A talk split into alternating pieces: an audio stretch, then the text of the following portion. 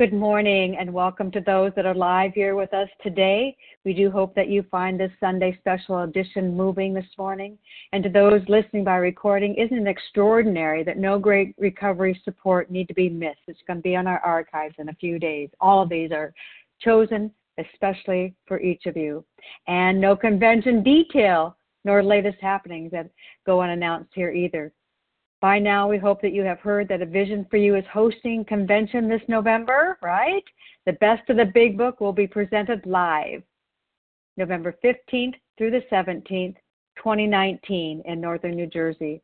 There are only 82 days left until convention. For those that have registered, the waiting is almost over. We are dressing up and going all out for recovery. Are you kidding me? Did you really think that a vision for you would do anything but that it wasn't lit and on fire. Shooting for the moon here for recovery, so get your bags packed. Travel day will be here before you know it. And for those that love the excitement of living on the edge and haven't registered, it is time. The convention is a sure thing. There's no further debate. It's happening. And that's date for last day of re- registration is 54 days away. That date is Thursday, October 24th, 2019, the last day for registration, 54 days away. Registration is limited, so that's how come I'm beckoning you, and hotel rooms are also limited. Someone asked me just yesterday if these were truly limited. Are they really, Melanie? And I was able to say a resounding yes. We filled up last convention almost a month before, and so I kid you not people do continue to register yes, um, daily, so just hustle up. If you were thinking about joining literally hundreds and hundreds of your closest family at family reunion, today is the day to close your eyes and just jump. Everything that you need to set this registration and secure it for this fantastic weekend is located on our website at www.avision4u.info, and that's the number four in that lineup. If registering it online is troublesome for you, and that is the reason you haven't booked this event, just call. We can help you. Seriously, if you have questions, there are contact numbers to call on that website too. I even helped a woman last night get everything set for her hotel accommodations. And please, please, if for some unfortunate reason you are not able to attend Convention 2019 after all, and will be canceling your room at the Marriott. Stop before you do and contact Amy G. from Maryland or Melanie C. from Oregon. We need those rooms.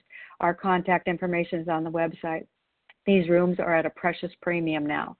The pressure is on, the lights are about to go up, so don't miss it. Now, on to our Sunday special edition entitled Welcome Back.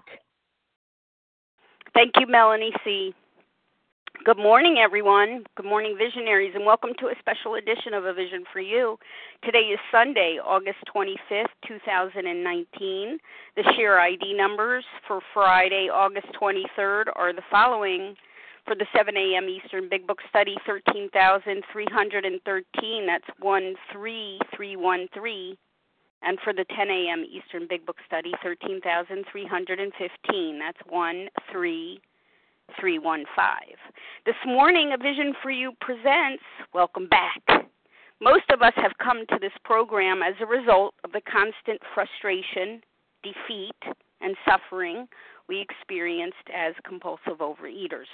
The 12 steps are a group of principles, spiritual in their nature, which, if practiced as a way of life, can expel the obsession to compulsively overeat and enable the sufferer to become happily and usefully whole.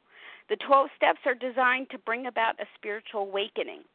For the spiritual awakening to occur, the 12 steps are worked in the prescribed order, one step at a time, beginning with the first step. Each step flows logically from the one before it and builds upon its principles. The real advantage of these steps is that they are a specific method for producing a personal transformation and a relationship with power. We are changed in the way we think, the way we feel, and especially the way we behave. The channel of grace in us is cleared. The sunlight of the Spirit deep down inside us is allowed to shine up and through us. Joining us today to share his personal experience and extraordinary transformation is Leon B., a recovered compulsive overeater from South Carolina. Leon is dedicated to our 12 step way of life and is a faithful member of Overeaters Anonymous and A Vision for You. And it's with great pleasure and appreciation that I welcome Leon B. to the line. Good morning, Leon. Good morning, Leah.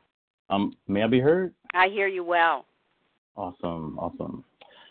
I'm so thankful for that um, intro. Thank you, uh, Leah, and thank you, Melanie.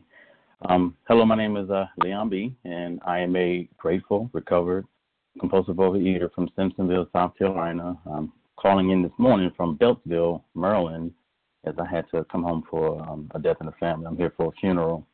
Um, but I'm so glad to be of service, and I thank Leah for asking me to share this morning. Um, I came into OA sometime in 2005, but I've only been abstinent through the working of the steps for only 15 months. Um, in my early OA years, I was asked to share at a Sunday face to face speaker meeting, and that was pretty much based off of because I looked recovered. I came in overweight, hung around the rooms, lost a bunch of weight, so I must be recovered, right? And um, and I, I now have come to learn during that time I was just dieting with group support. I didn't recite one step in that talk. It was all about how I use tools and the the meal plan. No one asked one question about the steps, and and I'm glad for that. So Leah has never seen me before, so I, I assume she asked me to share because something in her heart has heard recovery in me, and, uh, and I trust her heart. My title, Welcome Back, um, came from a conversation I was having with someone while explaining my step experience and my spiritual experience that led um, to my recovery.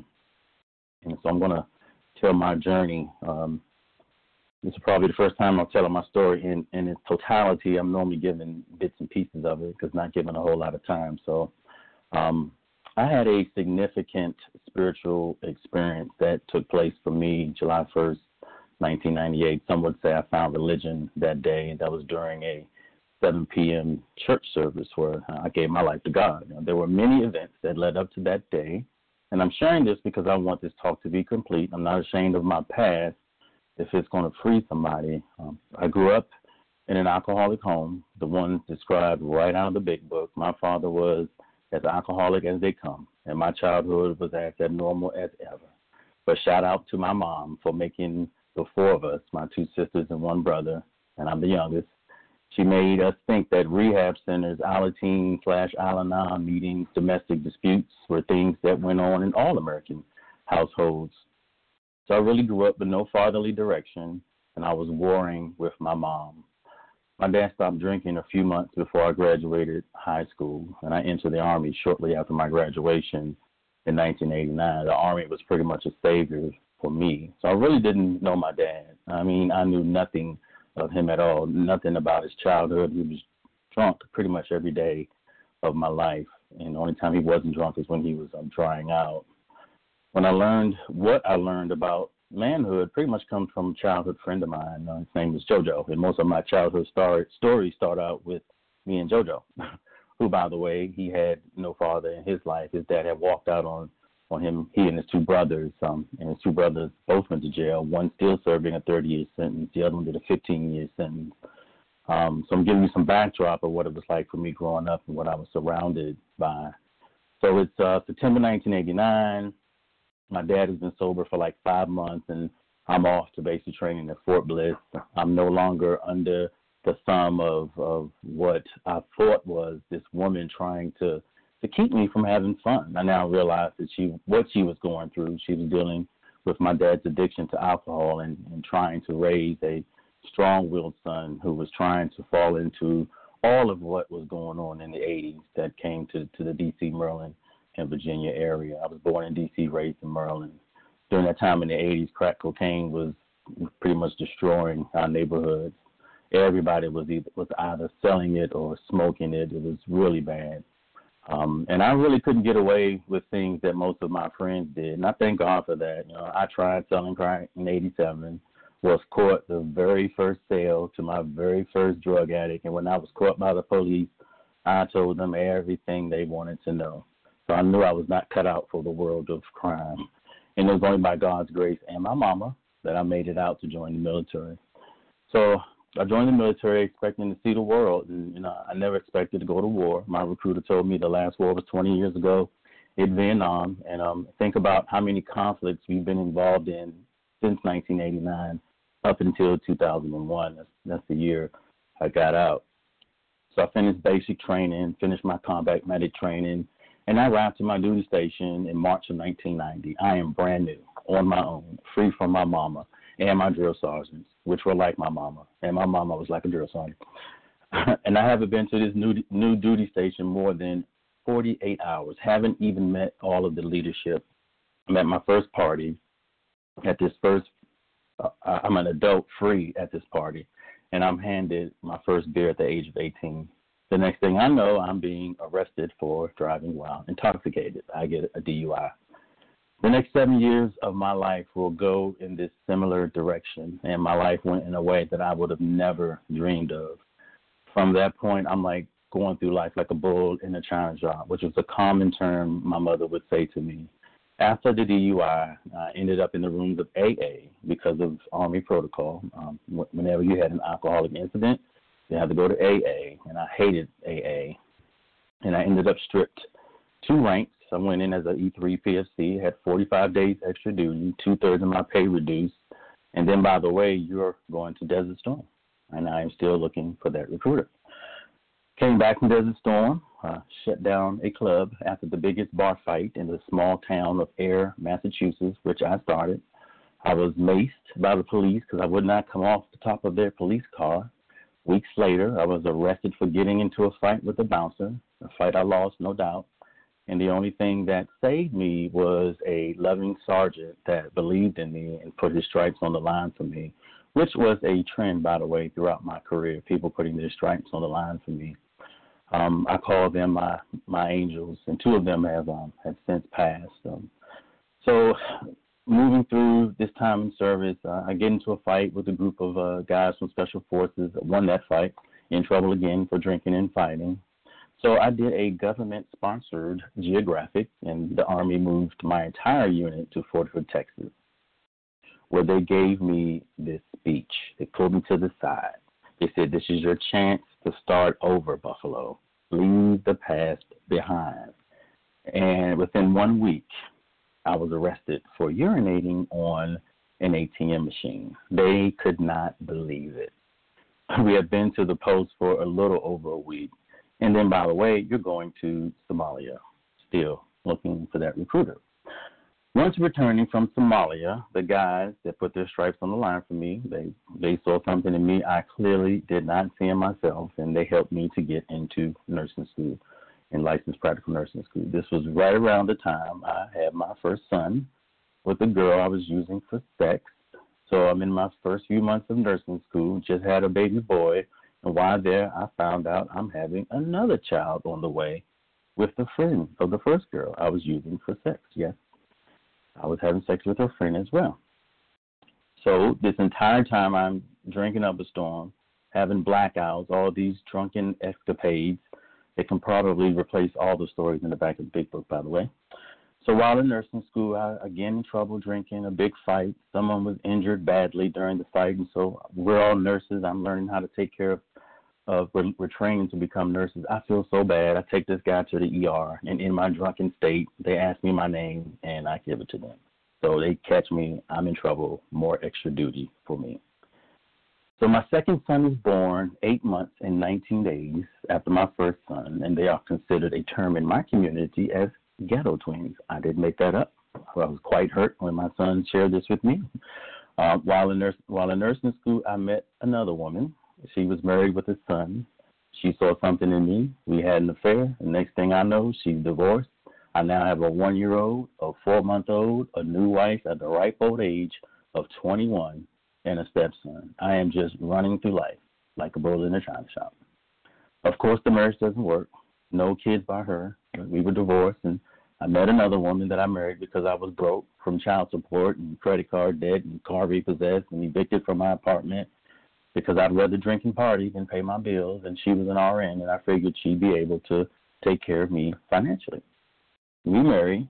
And now I'm 26 with two toddlers, an ex-wife, a new wife that hates my guts, as I have nothing financially to offer her. And let's throw in there some public intoxication somewhere because I fell asleep at a traffic light after drinking all night at a Mike Tyson fight, and we know how fast those fights were. Again, locked up. My sister, she rescues me. She comes and bails me out. She was another angel. Somehow, is it odd or is it God? She ended up at Fort Hood, Texas with me. She was in the Army as well. So we were stationed together most of my military career. So I'm to stop right there. I'm to let all that marinate. As you're probably thinking, this guy must be in a dual program. He has to be addicted to alcohol and, and eating, but I am not. It's July 1st, 1998, like I described earlier, and I'm driving down this road and I'm contemplating the past nine years of my life. These kids out of wedlock, one failed marriage, my current marriage just broken, no car, no home, living with my sister. And I say to myself, there must be more to life than this. How am I making such a mess of my life? You know, one thing my mama always told me if things get bad, he, capital H, he will be there for you. This is right, right, right while I am passing this church that my sister used to force me to go um, to with her on Sundays, some Sundays. I turned in the parking lot, sat in the back of this church, waited for the call to salvation, almost knocked down a little kid as I made my way down the aisle. I was desperate for something. Prayed the prayer, and I was like waiting for some white light experience anything to take over my mind and my body, and I pretty much got nothing. So I attended this place twice a week, place of worship, little by little, this educational variety. I was changing as I was following some of these principles that they were teaching. I stopped drinking instantly, smoking. I smoked cigarettes. It was a little tougher, but I licked it. This, of course, after I tossed a few packs out the window and went back to pick those packs back up. But anyway, I ended up licking tobacco abuse. And then my wife then at that time she could see that I was changing. You know, I would pray with her. I mean, tears would be rolling down her eyes because she saw that God was doing something right in front of her eyes with me. But she could not forgive what I had put her through that prior year. And we divorced June 29th, 1999, nearly, nearly one year after I made that decision to turn my life over to God. I was divorced a second time with tears in my eyes, you know, I kneeled down in my sister's living room asking God, what's next? I did everything you asked me to do, everything it says in your word about being a husband, and still she left. And God spoke to me then, like He speaks to me now, in three actions to take that just came up in my heart. One was to go get my boys and get a better relationship with them. They were four and five at the time. Two, get an education, because I was never going to be able to care for them or a wife doing what I was doing currently. And three was get out of the Army because I was wasting time there. I wasn't getting promoted. There was an abundance of LB, LPNs. And mind you, I had been in the service 10 years at this point with two more years left on my contract. I did all three things. How I became a doctor is a totally different story. I walked away from 12 years of service, which was which is a total totally different story. I can t- do a whole special edition on that. Um, I was a highly decorated soldier from those two conflicts that I had been a part of. I had my, I ended up with my boys near me. I met my current wife that same year in 1999 that I was divorced. Married her in June of 2001. So what went wrong? How did I end up a compulsive overeater? Now, keep in mind everything I just shared with you from my days growing up and my time in service. How did I end up a compulsive overeater? I found out I had this disease all the while. I just really didn't see it. Um, those army guys, I have we are still close to this day. We go on these are my friends. We go on vacations together. Our kids have grown up together. They know me inside and out. And you would think after all those drunken arrests that I've had, many they have witnessed, all the drama, do you know what I am remembered for? One of them, their exact words when they hadn't, hadn't seen me in years, their exact words when we reunited was, was, you still like to eat? I was like, what? He said, yeah, man, you used to love to eat. Not the fighting, not the womanizing, not the drinking, not the arrest. Do you still like to eat? Hmm. Two weeks ago, I went to my 30th year class reunion. Now, in my mind, I was a great high school baseball player, good enough to get recruited by a junior college before I broke both my wrists playing basketball. And I'm talking to one of my former teammates at this reunion, and he played pro baseball and football. And he tells me, and I quote, Man, you sucked in baseball. He said, But you know what you were good for? And I'm like waiting for it. He says, Snacks. I always knew I could come to you because you had the best snacks, especially during our away games. And I'm still kind of stuck on the fact that I wasn't a good baseball player. But now, and I, I didn't even want to go to this reunion. My great handsome sponsor, he suggested I attend. He said, You never know what kind of closer closure you'll get. So sitting there blown away that I was not a good baseball player, another girl, she offers me some gum. I politely um, decline, and she's in shock. And she commences to tell me stories of my bubble gum and popping and chewing days. How much I used to chew and pop, and how I taught her how to pop gum. And another classmate, he just chimes in, said, "Yeah, man, I used to kill the gum."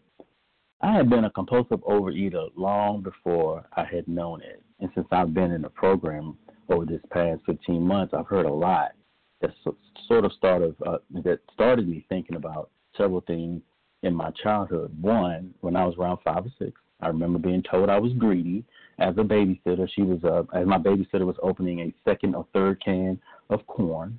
The second time I remember was when I used to work at the Great Cookie. Now this is a store I make amends to whenever I'm in the mall as I stole money and cookies for that entire year that I worked there. So when people are online buying cookies, I wait just before they're getting ready to make their purchase and I pay for it. Um, that's how I make my amends to the Great Cookie. Anyway, so while working at the Great Cookie, we had these one pound buckets that we would put a, put a pound of cookies in. And I would take a bucket home and a jumbo milk every single night that I worked, and I would eat and drink the entire thing. Now I was 110 pounds, soaking wet, during that time. I have pictures of this. I went from 110 to 160 pounds in that year. The football coach admired my weight gain and wanted me to come back for football. That was the second clue. And that's the second memory of a childhood eating issue.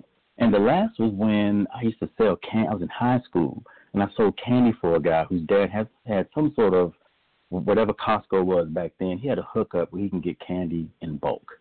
And he would break this candy down into fifteen dollar packages. It would be Snicker bars and M and M's and Kit Kats and Now and Bubblicious.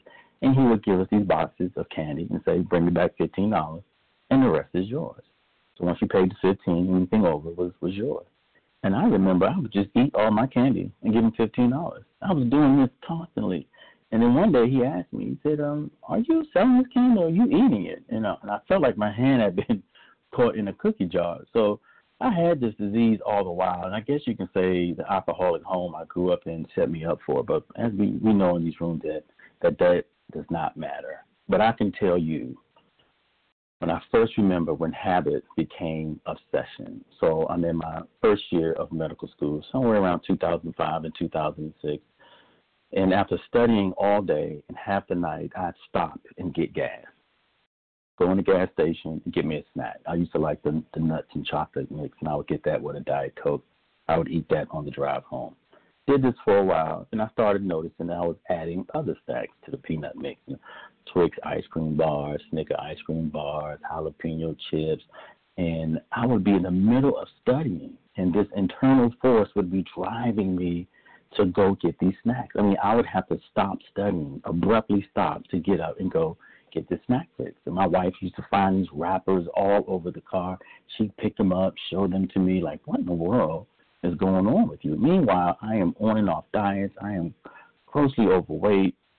Now, mind you, I'm in med school. You've heard about this late start I've had in life. I'm 32, one of the oldest people in my school, surrounded by a bunch of 21 and 22 year olds and I'm one of the only few of my race in my school, and I'm in the South, and I, felt the racism at times. But all these emotions were going through my mind. I had no idea I was dealing with them by eating. So I'm gaining weight. I'm looking for any solution, anything to help me with this horrible weight gain. And and I'm I'm the, probably one of the only fat guys in this school.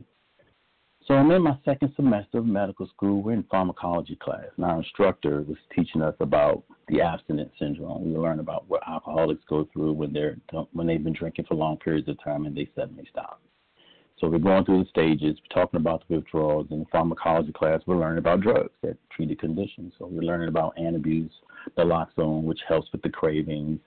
And he, tell, and he says in the class there's no real treatment for alcoholism other than a 12-step program of AA. And he said, yeah, they have 12-step programs for just about anything, gambling, sex, narcotics, food, food. I thought, is this an addiction I have? You know, and remember, I was in anything. I would have tried anything to help with this weight, and and I didn't wasn't clear why I was doing all this eating because I had tried all types of diets. So this was around when medical school was teaching um, the classes on laptops. So I'm like googling 12-step programs for food addicts, and OA pops up. Same website as today, and I find this local meeting. This is around 2005, 2006. I find a local meeting that's literally two miles from the school. I attend that week. I walk into this meeting, no offense. There's a room full of white women, and in walks the fat black guy who has this inferiority complex. But I couldn't turn back. So I sat, I listened. There was a lot of crying and a lot of saying I didn't eat over it. And, but I felt whatever they had wrong with them in that room was not wrong with me. That's how I felt. And I walked out. But a seed was sown in me that I would later come to find out was that that one little thing that I heard that let me know that I had this disease. So since I didn't like what was happening in the meeting, I went back to some controlled eating. Things got completely worse. I was tipping the scales at around 258, 259. I never weighed myself when I got close to 260 because I never wanted to see that. So I'm not sure if I ever hit it. I'm sure I did. Um, I would be I was praying on the couch, crying out. I mean, for months. I went to went to see my pastor at the time. He told me he didn't know why I was doing what I was doing, but you might want to go back to OA, you know. And I did. And to my surprise, there was one of my professors from medical school, and he had everything that I wanted. I mean, he had some strong sharing. I know now he had some good big book sharing. Um, he had these before and after photos. I mean, he looked great, and I immediately asked him to be my sponsor, and he did he told me about the allergy and everything. And now that I look back on it, I, I realized that I wasn't ready. The only thing I really wanted at that time was a food plan, whatever he was doing that got him that skinny. And within months, I was skinny as a rail and probably going off the rails in my mind. I was crazy as a bedbug, you know, because I hadn't uh, had no recovery. And as the big book says, I only made a beginning. You know, my sponsor relapsed during a Chinese New Year and I jokingly said, he and, and he dropped me. He said, "I can't sponsor you. I'm in China and I'm I'm eating." And so, and I jokingly said to myself, "Hmm, since I don't have anyone to report my food to anymore, I can eat whatever I want." And uh, as it says in the big book, that that curious mental phenomena that parallel without sound reasoning, there inevitably ran some insanely trivial excuse for taking the first bite. And mine came. Now I'm skinny as a rail, abstinent but not recovered, not eating. Well, I was eating, but not not. I thought I was. I thought I was abstinent. So I'm at my cousin's daughter's birthday party. Take my two sons um, to her birthday party. I have no sponsor. I'm not recovered. I'm just dieting with group support, basically. And there's a huge pile of chicken fingers and honey mustard and a sheet cake. And all the kids are outdoors running off their chicken fingers and cake. And suddenly, this thought crossed my mind. Sounds familiar, guys? One chicken finger will not hurt me then another, and another. Well, surely a slice of cake will be okay, and another slice. I had at the time I had no clue that I was setting off this allergy, and I started a binge of all binges. My cousin came in from that from the kids outside playing, and he said, "Dang, I didn't know the kids just about finished the, the all the chicken fingers and the cake." I'm sitting there like, "Yeah." You know, I had nearly demolished it all. And if, if I wasn't afraid that he was going to guess it was me, I would have eaten every bit of it. So Owen starts this binge. I'm living in Columbia, South Carolina at the time, and he's in Atlanta. So it's a four hour drive. And I'm on a four hour driving binge of Krispy Kreme donuts or everything I hadn't had in months. Krispy Kreme donuts, Oreos, ice cream, chips, fast food, telling myself Monday I'll go back to OA. I'll seek a sponsor. I'll get back on the plan of eating that was given by my last sponsor, and none of it worked. I was back up to that near 260 pound mark and struggled in and out of the rooms for years. I was so unhappy, contemplating suicide. I used to make this gesture with my hand of putting a gun in my mouth and blowing my brains out. That's why I would never buy a gun during that time because I was so afraid that I would kill myself. Did I identify with Bill? You bet I did because Bill said somehow I had managed to drag my mattress to a lower floor lest I suddenly leap. I went in and out of OA for years until I moved to where I currently live in Simpsonville, South Carolina, and I just stopped going after a few years. And why? Because I was not out of ideas. I found this miracle diet that helped me lose nearly 80 pounds. And once I came off that diet, I gained back around 20, but I hovered with just those those extra 20 pounds that I gained. And I started looking for something to keep me at that weight. So I got into the world of exercise started training for 5Ks and 10Ks and half marathons, and then I discovered the world of triathlon. Took an excellent swimming class, learned how to swim, and I was in a whole new world. I would burn sometimes 2,000 calories in a day, and I was doing that just to justify the big bag of Doritos or Oreos or whatever I would have eaten that day. And man, I thought I discovered gold. I would work out three times a day, 10 mile runs, 1,500 meter swims, cross train, all in the name of triathlon training, miss my kids' events, home late, get up early on the weekends, ride for 30 miles, run for 15 miles, hours on the treadmill, and I could eat whatever I wanted and not gain a pound. And this went on for years. Fast forward, July 11th, 2017. I'm training for a triathlon.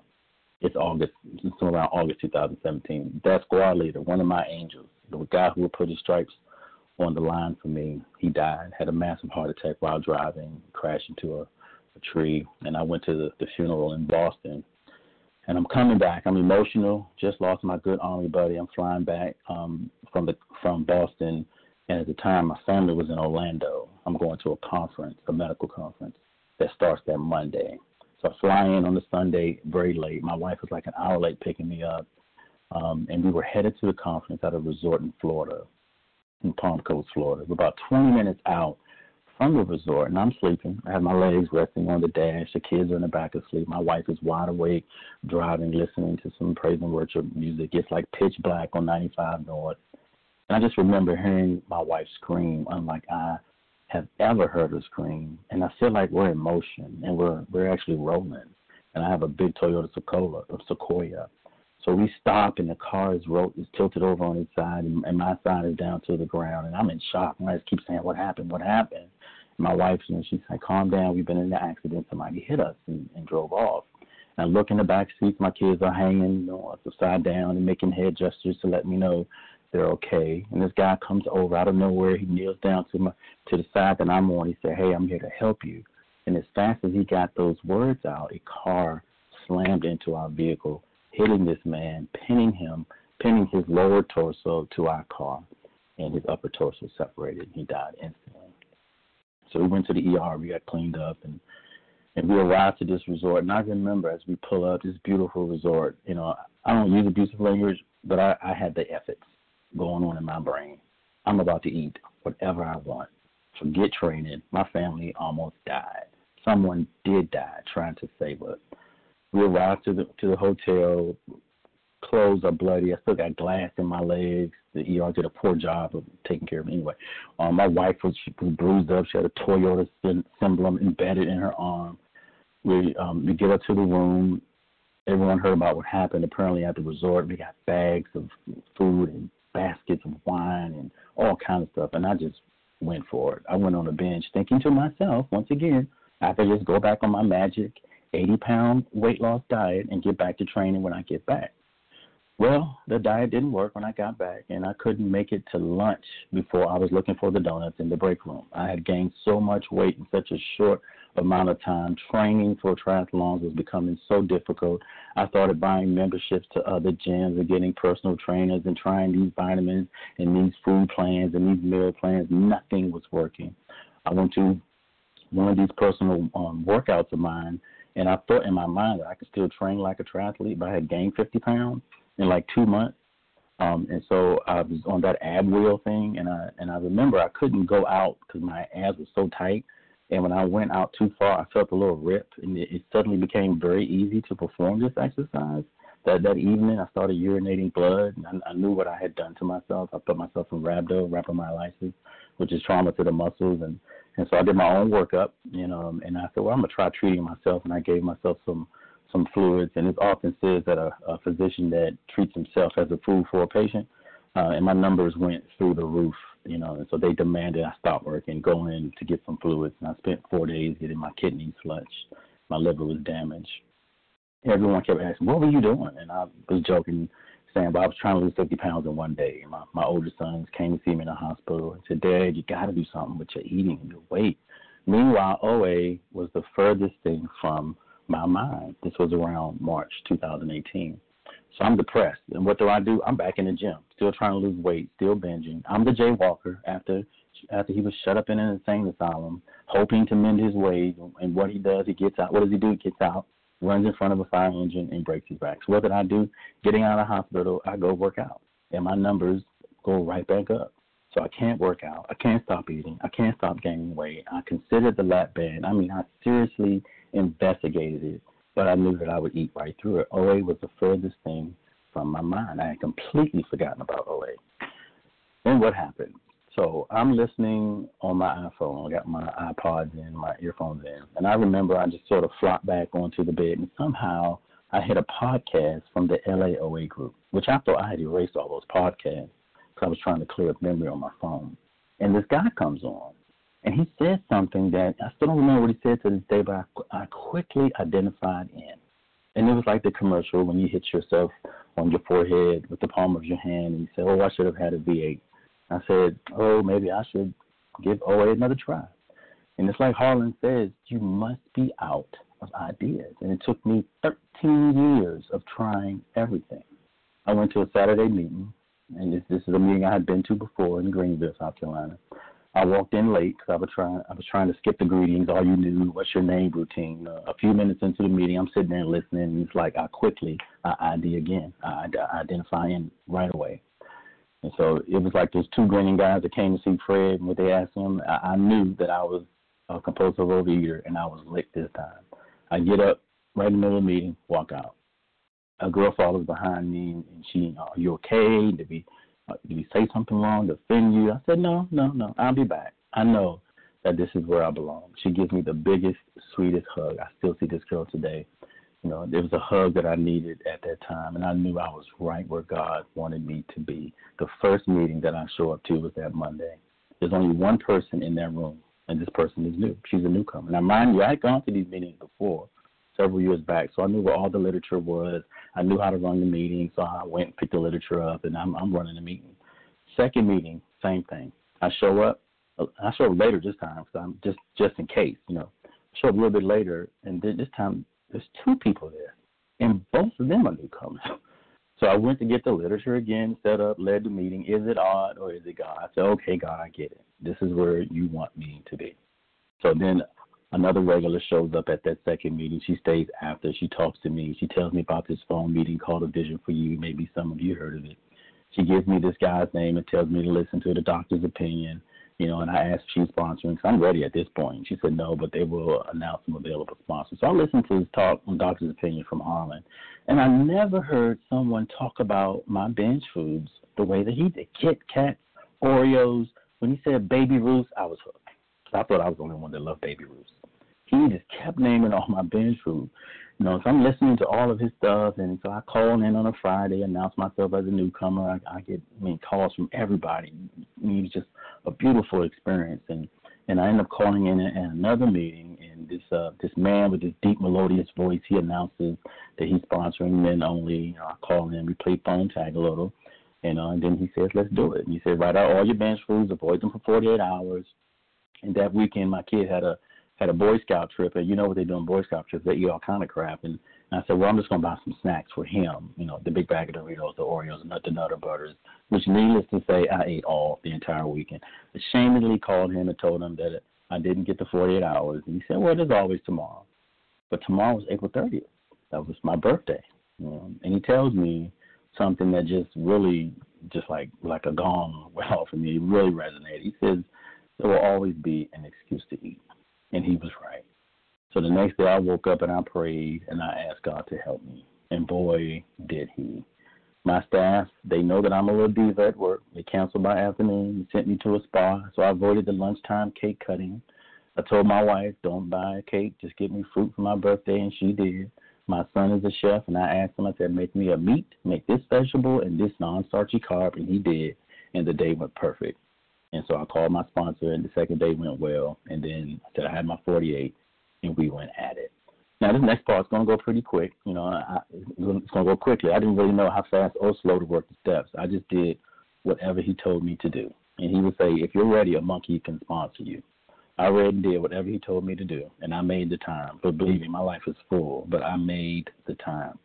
We flew through the book, you know, and we, we get to we agnostics, and I really felt like I had let God down. Because remember, God helped me out of all those situations, you know, and my life went in a totally different direction, but He could not help me with this eating, you know. So I felt like, man, I shouldn't be in this program. People in church, they look down on me for when I first talked to them about 12 step program. And when I discussed my stepping with a family member, she told me, you know, God wants you to enjoy cake and pie. What do you mean you can't have sugar? You know, you're supposed to have more belief. You're supposed to have more faith. And I just felt really bad.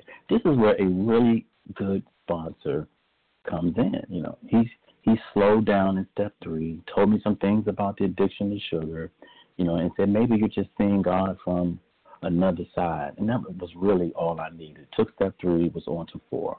We get to four. My sponsor told me he cannot teach four, and I, and I shared this on a on a meeting during the week. He cannot teach step four any better than Harlan. So he had me listen to it and said, "Call me back if you have any trouble. I'll teach you." So I listened to Harlan as he went through um, each column. Each, I mean, I just stopped I pressed play, pause, and I was just writing, writing, taking notes, making sure I understood the headings of each column, You of each column, and I went to work just as he explained it. I wrote it on my porch in like three or four hours. I think my sponsor gave me 48 hours to write it. Told him I was done. He told me to give it away, find somebody face to face. I had a friend that lived down the street. Told my friend what we were about to do and explained it to him. And for the next three or four hours, I went line for line. You know, he wasn't in recovery, so he thought I was really being hard on myself, and I kept telling him to shut up, please let me get through this. Um, anyway, and so when we when I got to that fourth column, when I was going through my step four, I kept seeing why all those marriages, excuse me, it's only two, but why my marriages didn't work. Why my current wife kept telling me I'm not happy. Why nothing in my life hadn't gone right during that time, and things were going to pieces while I was in the food. You know, it, it was it was me.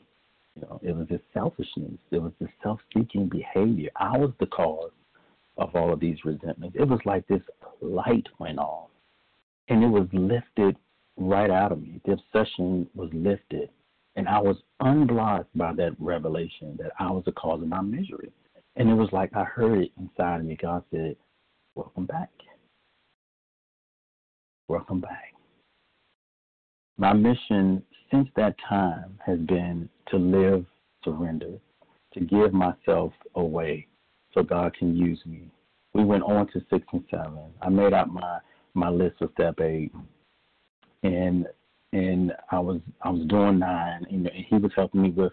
You know, I had to read all of it. I had to write it out, read it to him, and he would add this little um, thing at the end. My sponsor would say, "Well, just you know, say, have you uh, have you hurt have I hurt you in any other way?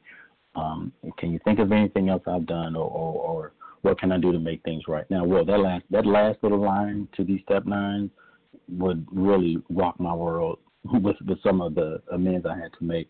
One was my son. Um, when I told him, I said I, I want to sit down and talk to you about some things that happened, and I explained to him the program I was in. I explained to both of them what I was about to do.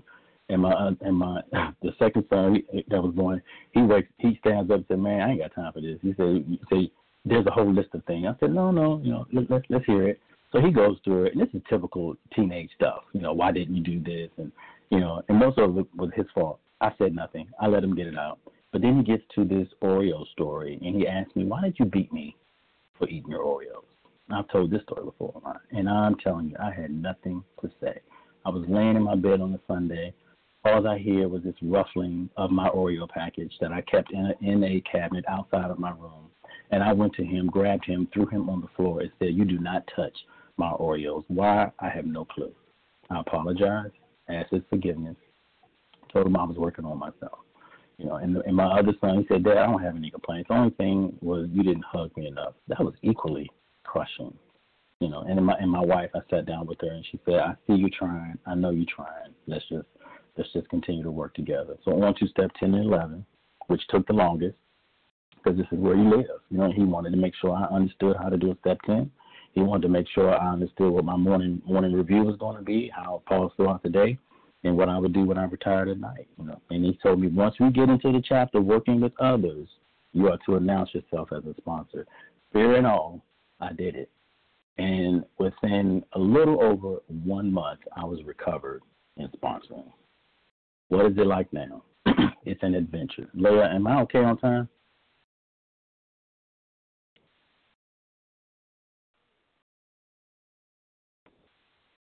You're great. Am I being, yep.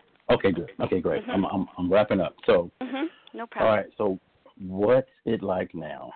It is an adventure. The 12 step way of life for me is an adventure. If you live in surrender, you have no clue what God will have you doing. It, just like it says in how it works. Our description of the alcoholics, chapter 2, the agnostics, and our personal adventures before and after. What has happened to me after this spiritual experience? What are some of my adventures? There's a quote from one of the stories in the big book that describes me personally right now. It says, For a time, I floated on that pink cloud. Then I cried for a year, raged for another year. My feelings returned and then began to settle down to reasonable size. That's from the chapter because I'm an alcoholic. Because I was on a, a, a pink, pink cloud pretty much for the first eight months. You know, no problems, weight loss. I'm sharing in meetings, doing service, having have this new OA family that I love so greatly. Life is going great. And now that I'm recovered, I'm seeing things clearly for the first time, and I'm noticing a little cold shoulder from my sister-in-law, you know. And then I'm I come to find out I said some things to her that I still don't remember what I said to this day, but I apparently crushed her and her boyfriend. And she she she's not married. She has no children. She loves her niece and her nephew. And she she was not staying in my house anymore. She wasn't spending time with them. And I'm trying to figure out what's going on. Every time I would ask her to stay at the house, she would kind of say no, give me the cold shoulder. And once I, once I found out that I hurt her, I told my sponsor. And He said, "You need to do. You need to get that right. Do a step eight tonight. Write it out. Do me um, do step nine. Write it out. We're going to go over it. I did, and God told me, my higher power, that she lives two and a half hours away. Best suit and tie. Buy the biggest bouquet of flowers that you can get and take it to her job.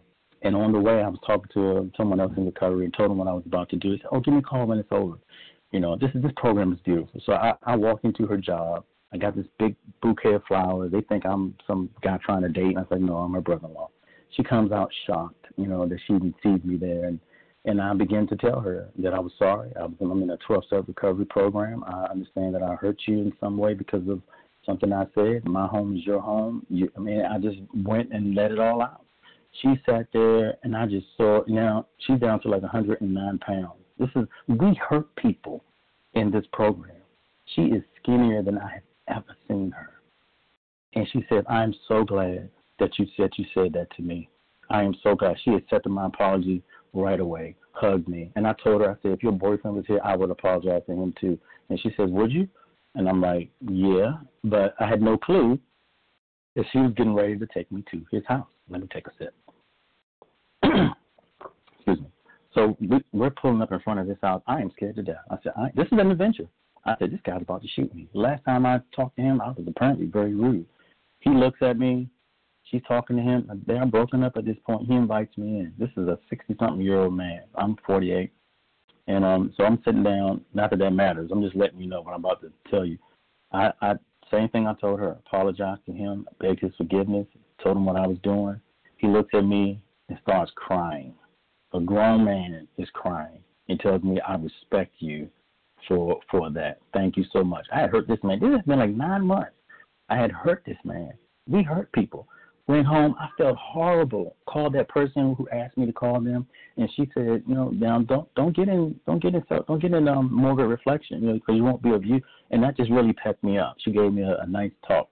Now, when I told my sister-in-law that, she, we were two and a half hours away. She was just getting off work. She said, I'm not even going home. I'm getting in the car with you. I'm going to see my niece and nephew. And she said, and I'm staying at your house. And when I brought her home to my sister, I mean, no one knew what I was doing. She walked in, and, and the room just erupted. My wife said, "Oh my God, my sister, my my mother-in-law was happy. Her cousins were over. The kids were were joyous and free." And I was like, "Man, this life is beautiful. This life is really beautiful." And so that's just that's just one one small area. And so someone else said on this line that you cannot break the Ten Commandments and work this program. So I went to the LA birthday party and I remember one of the members got walked away from that birthday party feeling like he needed to be a better son to his mom and went to go visit his mom. My mom moved from where, where I am currently in Maryland. She moved to come live with me in South Carolina. And as the script says, she was not following well, she was not following my script, you know, just as the big book said. And it's like we picked up, remember now, we warred in the eighties. It was warring. And it's like we picked up from eighty seven and we started warring all over again. You know, and she, and I said, why'd you move down there? And she said, well, I thought I was dying, and I felt like you would be the only one that would take good care of me. You know, and, and she said, and, and, and I'm saying to myself, something is wrong here. And I didn't feel right being mean and warring with my mother. You know, and to anybody but that side. You know, you can't work this program and talk you know, talk to your mother that way. I reached out to the to this brother and I said, Look, man, this is what's going on and he gave me some words of wisdom. I cried out on the line at another meeting, Help, I have mama problems. They turned me on to a person that took me back to my childhood. Write out, did a step forward. Write out everything your mother ever did to you. I wrote every single piece of it out. You know, let's do the step forward. And that dreaded fourth column came up, but it came up with a twist this time. Not only did she get me to see where I had been at fault, you know, but what other mechanisms was I using? Like character assassination. I had been calling my two sisters for over 17 years to run down our mother about what she did or did not do when we were growing up. I had been telling my older boys stories about their grandmother I, they had no business hearing, damaging their relationship with their grandmother, withholding my resources from my mother, not taking my younger kids to go see her. I mean, I was instantly convicted. We went through five and six, asked God to forgive me. Went to seven and eight. I had to, I had to start the process of working the steps over in this area. I called my sister and told her no longer will I be calling the gossip with you about mama. And I feared that my relationship this is this is the one I was very close to in Texas. I feared that our relationship would change as a result, and it has. And we don't talk as much anymore because we built our relationship over reminiscing about how bad our mother treated us. I called my other sister, told her the same.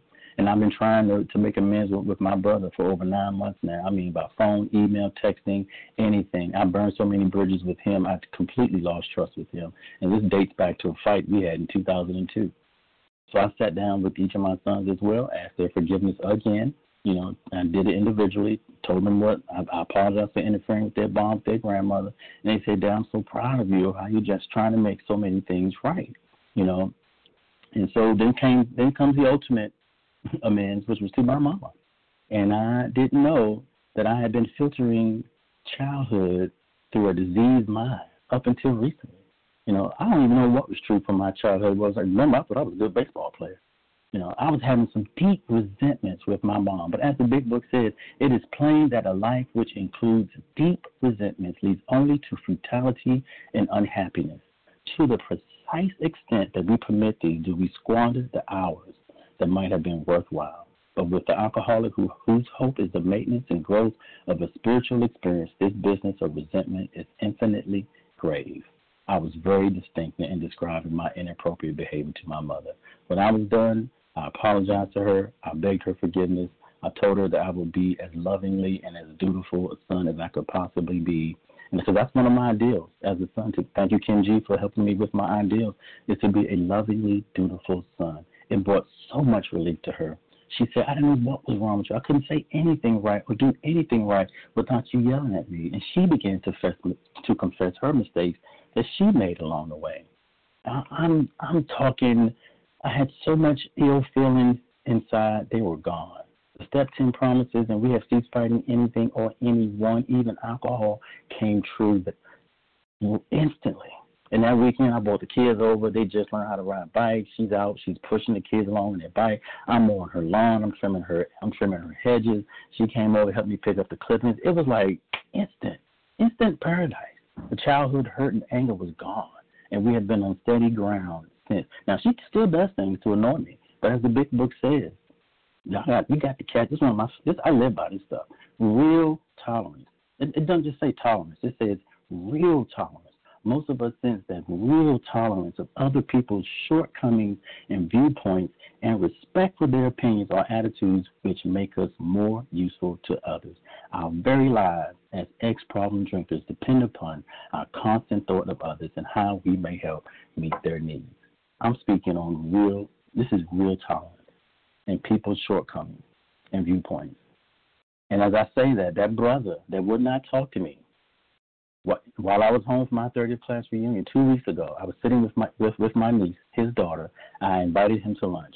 He, he texted her back, "Enjoy your time with your uncle." Wouldn't talk to me. And the kid's been watching us fight brothers and sisters for years. She told me she was tired of this. She's been newly diagnosed with lupus. And I knew he was coming down to see my mother the following weekend, last weekend. Now I'm closing with this. So he and he wants to meet on his terms. Immediately, I say within myself, if if if he don't want to meet when I want to meet, then I I don't want to meet. And immediately, I'm like, you are not in charge of your of your life. and so, and, and, uh, and internally, I was like, he better not call me to meet because since he didn't want to meet with me, I'm not going to meet with him. But as the big book says, just to the extent that we do what we think he wants us to do. And I know that I wanted to go to any length. And lo and behold, he does. He calls me out of the blue. We hadn't talked in months and invites invites me over to come sit and have dinner. And he has a pastor friend with him. My brother is a chaplain. So I show up, the chaplain's sitting there, and and and, and they start talking, and then my mom sits down. You know, everyone's talking, and they bring up all this stuff about my dad, and then my mom joins in, and and, think, and the whole time in my mind, guys, I'm saying shortcomings and viewpoint is all I keep saying to myself. Respect for other people's opinion. The conversation swings my way. Well, how, how do you feel about what we just said? I just paused and I said, let's pray. And we all held hands. I said one of my favorite songs, May the words of my mouth and the meditation of my heart be pleasing to you. And when I finished the prayer, immediately the guy that my brother brought with him, this pastor, he says, Get up, let's walk. And he said it was just my brother and I. So we leave my mom's house. he turns to me and he says, You're a calm he said, You're a calm, cool, collected kind of guy. And I'm cracking up on the inside because I'm like jumping and turning on the inside. And he jokingly turned to my brother and said, and you just like to run your mouth too much. And they started laughing. So he asked me, he said, say what's on your heart. And I said, I've been trying to get the step nine off for like eight months. So I get it all out. I even went back to the 17 year fight we had. I went back to what started it. I asked his forgiveness. I explained my part and what I saw was wrong 17 years ago. And, and, and my brother, I could see that he wanted that apology from 17 years ago. This had been hurting him. And I didn't even see it until I got this program. Once I said, let me see what I could have done different during that 17 year ago argument. And I saw it right away. And I asked his forgiveness. And my brother got ready to um, start bringing up more stuff. The clergyman stopped and said, Did you hear your brother ask you for forgiveness? And then my brother said, I forgive you. We hugged. We proceeded to walk and talk. And I felt like the world was off my shoulder. Leah, I'm, I'm sorry, I'm closing with this. We had a gratitude meeting last Sunday and I'm in my usual place of worship. Last Sunday, my brother, he's down. We we have just made amends with each other. My brother is sitting on the front row with his wife and that pastor. They're in front of me. My mom is behind me. She was a singer in church and she's singing away. My wife is on the right and my four kids are on the left. And we're all worshiping and and and, and praying and singing. And I open my eyes and notice how I am in the middle of a circle of family that I have made amends to. And this overwhelming feeling comes over me of gratitude to God in this program. Because this program helped me to make peace with them in a way I have never been able to before. And it is the results of these 12 steps helping me to get a better understanding of the God I thought I knew. And now I know him even better. I pass with that. Leon, thank you so much for sharing your miraculous story of transformation with all of us this morning. Thanks for giving such a vivid and detailed account of your descent into the mayhem of compulsive overeating and the inspiring and uplifting implementation of the of the work that you did to complete your recovery. Wow, powerful, powerful. Thank you very much. Share ID for today's presentation 13,318. That's 13318. Leon's contact information will be given at the conclusion of this recording, so t- stay tuned for that. We will now transition to a question answer segment. If you have a question for Leon, you can press star 1 to unmute, please, and give me your name, including the first letter of your last name. Naomi B. Tina S. Naomi B. Tina S. Lee H. Lee H. Irene B. Eileen B.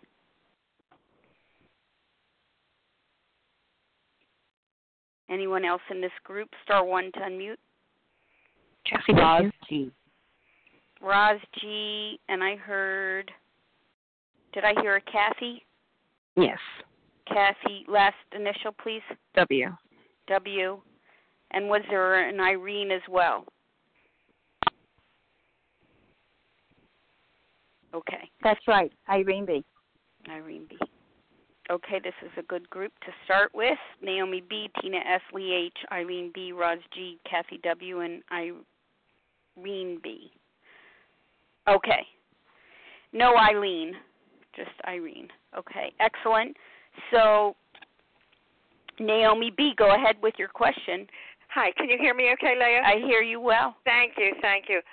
Leon, uh, oh my gosh, I'm sitting here. I, I've I've heard you share before, but it just it never ever gets old. Good morning, my friend. I have a question for you.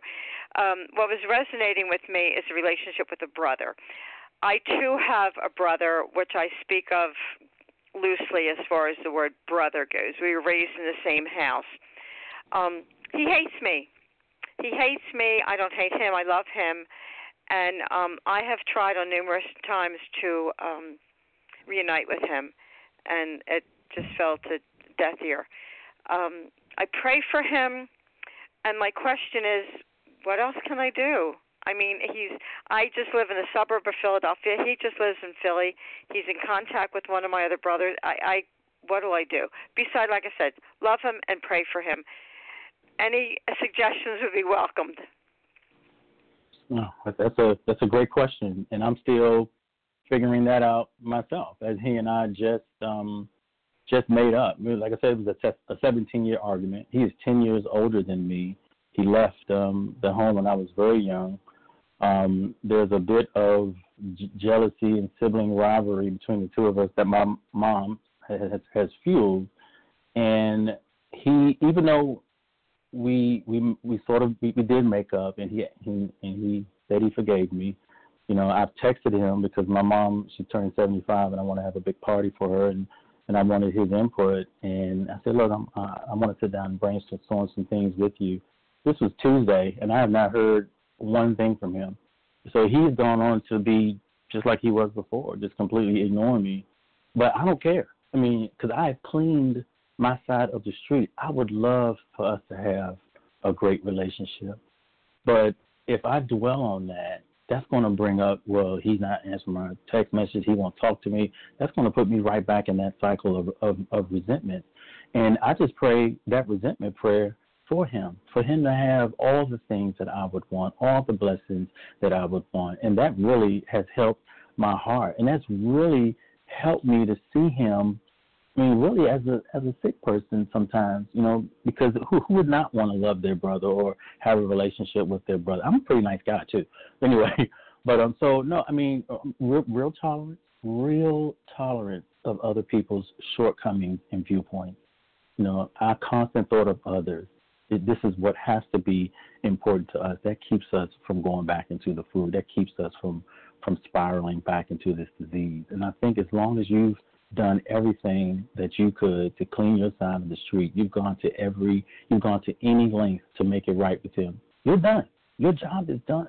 The only Thank thing you. you. do now is, is give it, is give it to your higher power and just let him, and let he or she, whatever your higher power is, fix it. Okay. Thank you, my Yeah. friend. God bless No. you. Thank you. God bless you. Thanks, Naomi. Tina S., you're up. Star one to unmute Tina S. Oh, thanks so much, Leah. I was unmuting. I didn't know if you called me. This is Tina S., recovered compulsive eater, anorexic in uh, Florida. Wow, Leon, thanks so much. You know, so grateful to share what you were like, what happened to you, and what you're like today. I, I uh, just was so uh, involved in your in your in your in your story, and um, so grateful that the solution is the same, um, and grateful that you're one among many on this line, which is that, that are recovered and, and share the message of uh, recovery. My question is. Um, you know, I was so involved in listening to what you were saying. Your the uh, amends that you made to your uh, sister-in-law was she someone that was not on your original four step and you did not know, and then when you realized that you know she wasn't coming around or that you might have uh, caused some harm, that then you picked it up later, or because I missed all that, but the the outcome was phenomenal you know that we just go back and we you know we look at our own stuff. Where are we selfish dishonest self-seeking or frightened. If you could just you know let me know how that came about because i know that i've had you know i, I don't think that we were a one and done on the fourth for mm-hmm. sure but how did that come about? I'm telling you that was I, I didn't go into a whole lot of detail with that but that was the most beautiful well one of the most beautiful step nines that I, I have done. I love my sister dearly she has been taking care of me since I was having all those debacles in the military, 1993, 1994. And she and I were very close, and she helped me during those times with my kids. We were very close. And when when we would discuss our mother, it was always in a negative tone, and we had done that for many, many years. So when I when I when I sat down with the, this this member OA that helped me, she said, "What are you doing? Like, how are you feeding this you, your side of it?" Like, I can't remember her exact words, but she helped me to see that I was fueling this by discussing things with my sister. That helped me. That made me feel good, you know. And um, and, and she said, you, "You're going to have to make that right," and I did. And I, I wrote out my my step nine to her, and I, I apologized to her. I asked her forgiveness, you know, and I told her I, I no longer wanted to to to gossip about our mother. I wanted to be a loving son to my to, to mama, and I and I told her that you know yes we, we will discuss her health, but I'm not no longer going to sit on the line and discuss about anything that's happening between she and I. And she cried. She said, "I want to be a better daughter. I don't like what we're doing either, you know." And I was very afraid that our relationship would change because that's all we ever talked about was mama and what she was doing and what she did to us. And it has changed because we don't talk as much anymore, and it is okay. But I can see her slowly but surely is causing her to make a turn and to look at my mother differently. So that's how that that ended up. And even my sister Marilyn, I, uh, that lives up here in I told her the same thing. She and I aren't as close, but I told her I wouldn't be gossiping anymore, you know, because I was damaging their relationship with their mother by bringing up every little thing that she was doing to me it was so beautiful. And our family is still trying to get back. Like, like I said, my dad was a was a bad alcoholic, and my mother just was really fighting to keep him from dying, and she really couldn't give us the attention that we needed. All four of us turned out great, you know, as far as work and career and things and such, but we all have issues from that, and we're and I'm glad that I'm the one that God decided to strike down with not strike, but I'm glad I'm the one that I have this disease because I'm able to to look at things differently in life and I so appreciate my father and, and what he went through now, learning about alcoholism. He eventually died. He went back to drinking, you know, and so we never got closure from him. So we're still trying to put those pieces back together. And I'm thankful that I'm, I'm the one that I can sit down and, and see things differently. So I hope that answers the, the your, your question. Thank you, Tina S. Lee H. Star one unmute. Hi, thank you so much. I, Leon B., this was an amazing share, and I just appreciate your honesty and just. I think the thing that um, I want to ask you about, um, I'm struggling with jumping into sponsoring, and I want to ask you how has sponsoring helped to further your recovery? Because it sounds like it has. So I would love for you to expound on that. Oh wow! Oh my God, that's a, an awesome question. Kim G messed me up with the statement. She t- she said something about getting hits off of sponsor uh, off of sponsees. Not that I do that. I do. I, I sponsor as hard as I can, and um, I, I can't take on too many. I have I have three slots. I have three sponsees. They I love sponsoring. Um, I learned I was very afraid in the beginning. I kept telling my my sponsor, I don't want to mess anybody up. He's like, you know, look at you. If a, if you're ready if you're ready to be sponsored, a monkey can sponsor you. You know, believe me, you can't mess anybody up. Just and he helped me along the way because half the assignments he gave me, I didn't even I wrote some of them down. I forgot most of them, but he's helped me along the way. Um, but going through, you you have to help. You have to give this away to keep it. That's what the big book said. You cannot be afraid. The blessings that I receive from my from my sponsees challenging me with questions, doing the reading again. I, I missed so much. I guess because my mind was so clouded the first time I went through the big book. Going through it slowly with a with a sponsee because I have some sponsees that I go line for line, and some they they go through it on their own, just like I did. But going through it again, it really helps me. It really, when all else fails, it really does help to work with another person.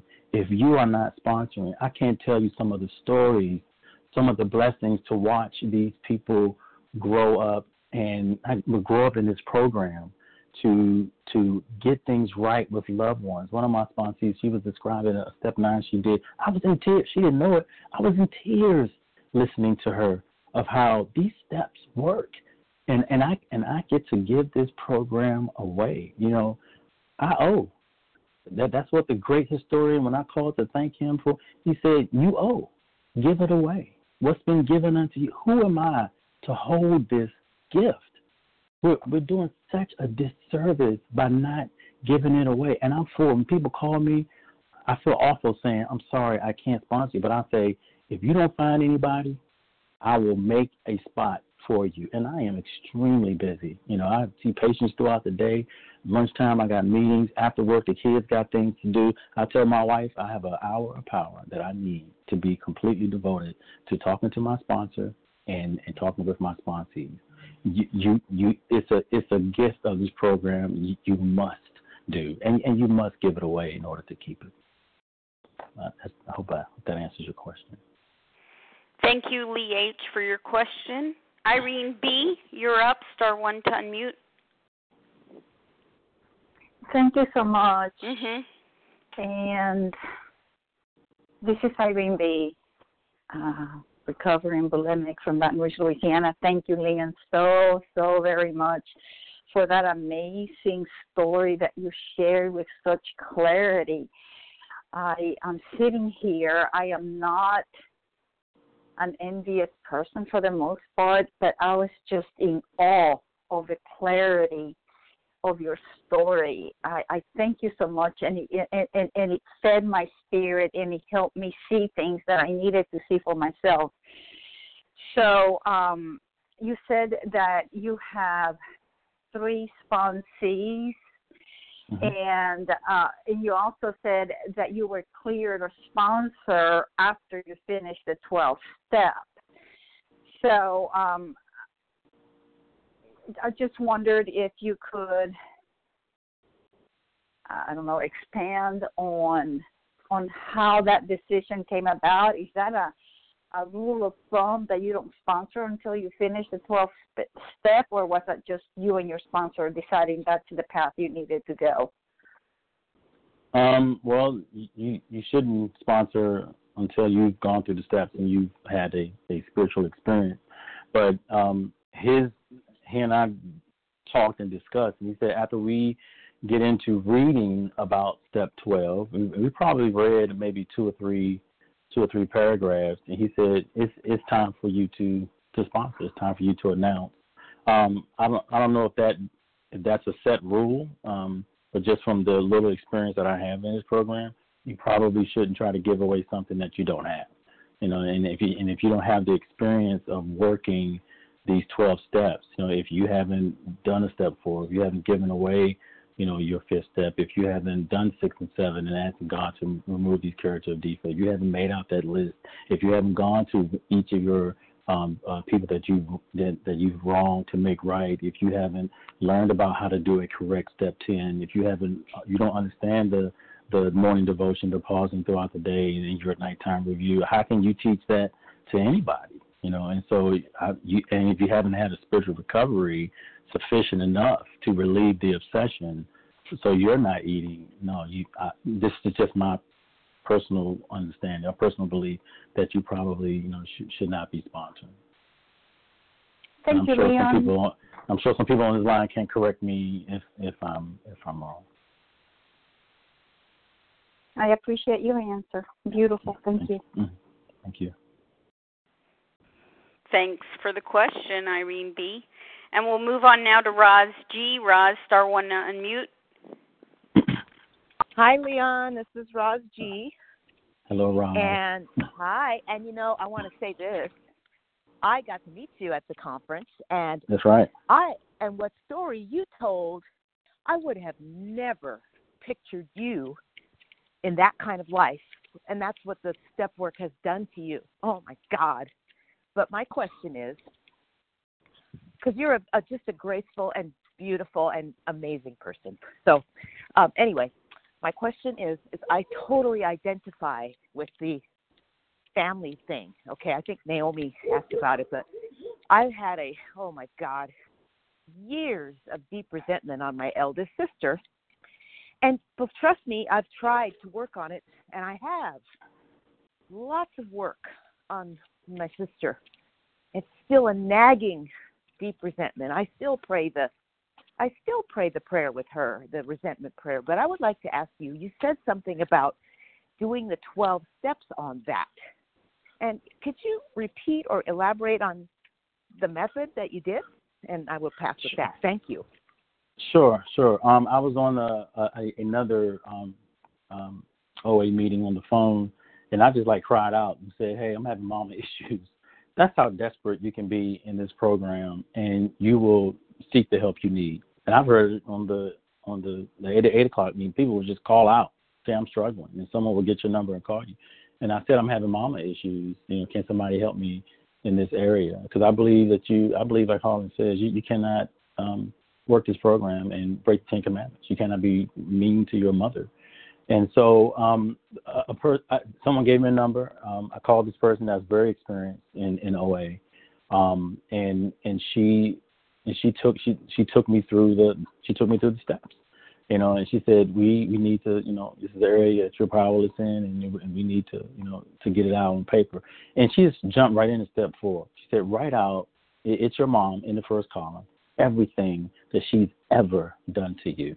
How did it make you feel? No, write her name, write everything she's done to you. How did it make you feel? And then she tweaked the fourth column in a way I still don't even know where she got this from, but she tweaked it in such a way. Not only did I see where I, where I was at fault, but I could see how I was, you know, manipulating other people to help support the, this resentment that I had had towards her over the year, and it was a revelation all over again.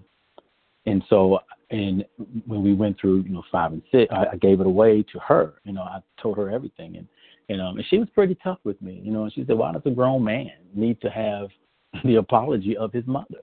You know, and she helped me to understand that I, I was emotionally still six year. What part of the six year old mind are you coming from right now? What part of the sixteen year old in you is, is responding to your mother this way. I mean, I've been in counseling for years, even counseling with my mother when she moved down here, paid all this money.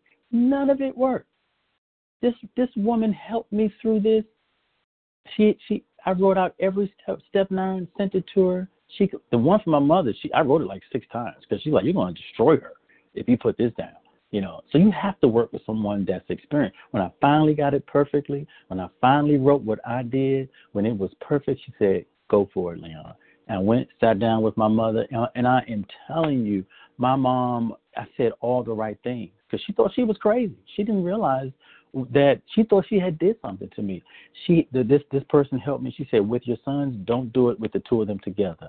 Separate them. Talk to them individually." Oh, that was the most beautiful thing because they both had a different spin on it of how they felt growing up, of how I interacted with with my mom. They both had a different spin, and so yeah, I mean, you have to work with somebody that's experienced. I'm sorry, I mean, this this person is, is a specialist. She must be from Mars or something because I, I still don't understand how she was able to pull that out of me. And she was able to help something that's been that's been brewing in me for decades. And I'm telling you, my mom and I now my mother hasn't changed a bit. I have uh, my perception of her has changed. My tolerance is, and this is not even about tolerating her anymore. I mean, this is about lovingly wanting to care for my mother. And she's been rude to me. She's been rude to my wife since I made this man. And I'm just like, okay, this is who she is. I'm, and I'm, I'm not going to change her. But to, to answer your question, yes, I mean, you can go back and, and in detail and use these steps on anything that you're still struggling with. I was powerless over raging against my mother. I'm a rager and she helped me to to to do the steps over that part of my of my character defect. I'm just waiting for the next thing. I have no idea what's coming next. Thanks, Roz. Thank you, Leon. Okay, mm-hmm. thank you. Thanks for the question. Kathy W., your turn with a question. Hi, uh, this is Cassie W., um, compulsive reader in Denver, Colorado. Um, first, thank you so much for your share. Um, I found a lot that I could relate to this morning. Um, my question is, uh, I think I heard you talking about your first like experience or interpretation of an OA meeting being full of like white people talking about not finding stuff to eat over, and I, I don't know what it's like now, like in your region or your meetings, but I also and I also like take into account that the big book says that this disease doesn't discriminate against like who it chooses to affect, you know, black, white, pink, purple, whatever. Like it affects us and it affects us all the same. Um, my question is, do you ever find it a challenge to be one of few um, people of color, African American, in the rooms? Uh, no, and I don't care. You know, and, and, and not only am I the only African American, but I'm the only male. Sometimes I do not care. You know, and I and I hope I'm not offending anyone that's um that's that's of my race. This disease knows no boundaries, no class, no class, no financial, education, color, gender. It knows it does not care who you are. It will rip you apart and kill you. And so I, I was at the point of desperation. The first time it was a little intimidating, but over 13 years, I, I walk anywhere. I go to meetings where I wanted to go to a meeting while I was here in Maryland. I go to meetings wherever. If I'm on vacation, I, I've been to meetings in in, South, in, in the, the, the southern part of South Carolina, down in Charleston and and Hilton Head and um and uh and I forgot the other place I went. I walk right in those meetings, and again, it is all white women, which I'm like, hey, how you doing? These are my peeps, you know. And I'm such an emotional guy. I'm very in touch with my emotions. It I fit right in, I guess. I mean, I, I'm not trying to say that, that that women are full of emotions, but I have no problem fitting in. I don't care. I will help whoever, be regardless of who you are, what, what class or color, uh, gender or or this this disease does not care. It don't it doesn't care who you are, you know. And so we I'm I'm totally beyond that, you know. And now I would like now is this disease it is probably running rampant through my community. It is very difficult to even mention something like 12 steps, you know, because in, in, my profession, I do share with some people as I'm led to. If they're a patient of mine, maybe you have an eating problem. This is what I've done, uh, and it took a long time for me to come to that to that place where I could share that I am in a 12 step program, and I do. And they look at me like I'm crazy. You know, it, it took my culture a long time to to come around to mental health issues. It's such a stigma in, in, our community to admit that you you have depression. So no, I um I, I don't. I don't have a problem with it at all. Hope that answers your question. Thanks, Kathy W. All right. This is a final invitation for questions. If you have a question for Leon, star one to mute. I need your name. Madam. Madam. Christina L. Christina L. Abby B. Abby B. Abby B.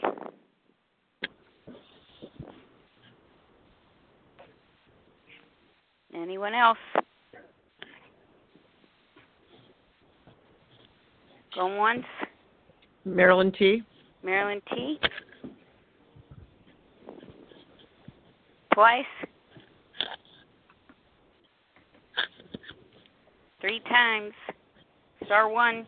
If you want to ask a question, give Lisa me your name. B. Lucy B. Lisa. Lisa, got it. Kathy Jo P. And Yes, Jackie will wrap up. Okay, perfect. Everybody, everybody. Leslie M. Leslie M. Okay, everybody mute except for Matt M. Please, thanks. Go ahead, Matt. Thank you, Leah.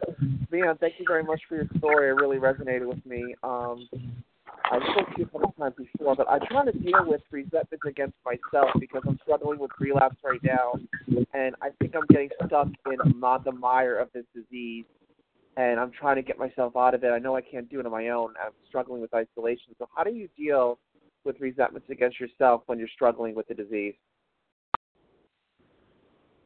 You got to work the steps. I mean, you once you get into the steps, you get out of yourself. And for me, I I I, love to isolate. Even now, I can go to the movies by myself, and I'm perfectly happy. I don't know what what's going on with that, but um, but once you, I don't know. I mean, if you work the steps, I just feel like these steps will put you in touch, just like it says with the power greater than you, that that can solve your your problem.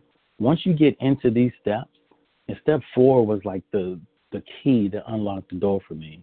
Once I started getting these things out on paper, what was eating me, what was eating at me, what what I was brewing over, what kept popping up in my mind, it is something very therapeutic about getting all of that out on paper. And it's even more, it, it was such a revelation to see that I had been the cause. And you you would think with all the bad relationships and mistakes I made, I would have known that I'm I'm selfish and self seeking. But I mean, I guess selfish people can't see that that they're selfish.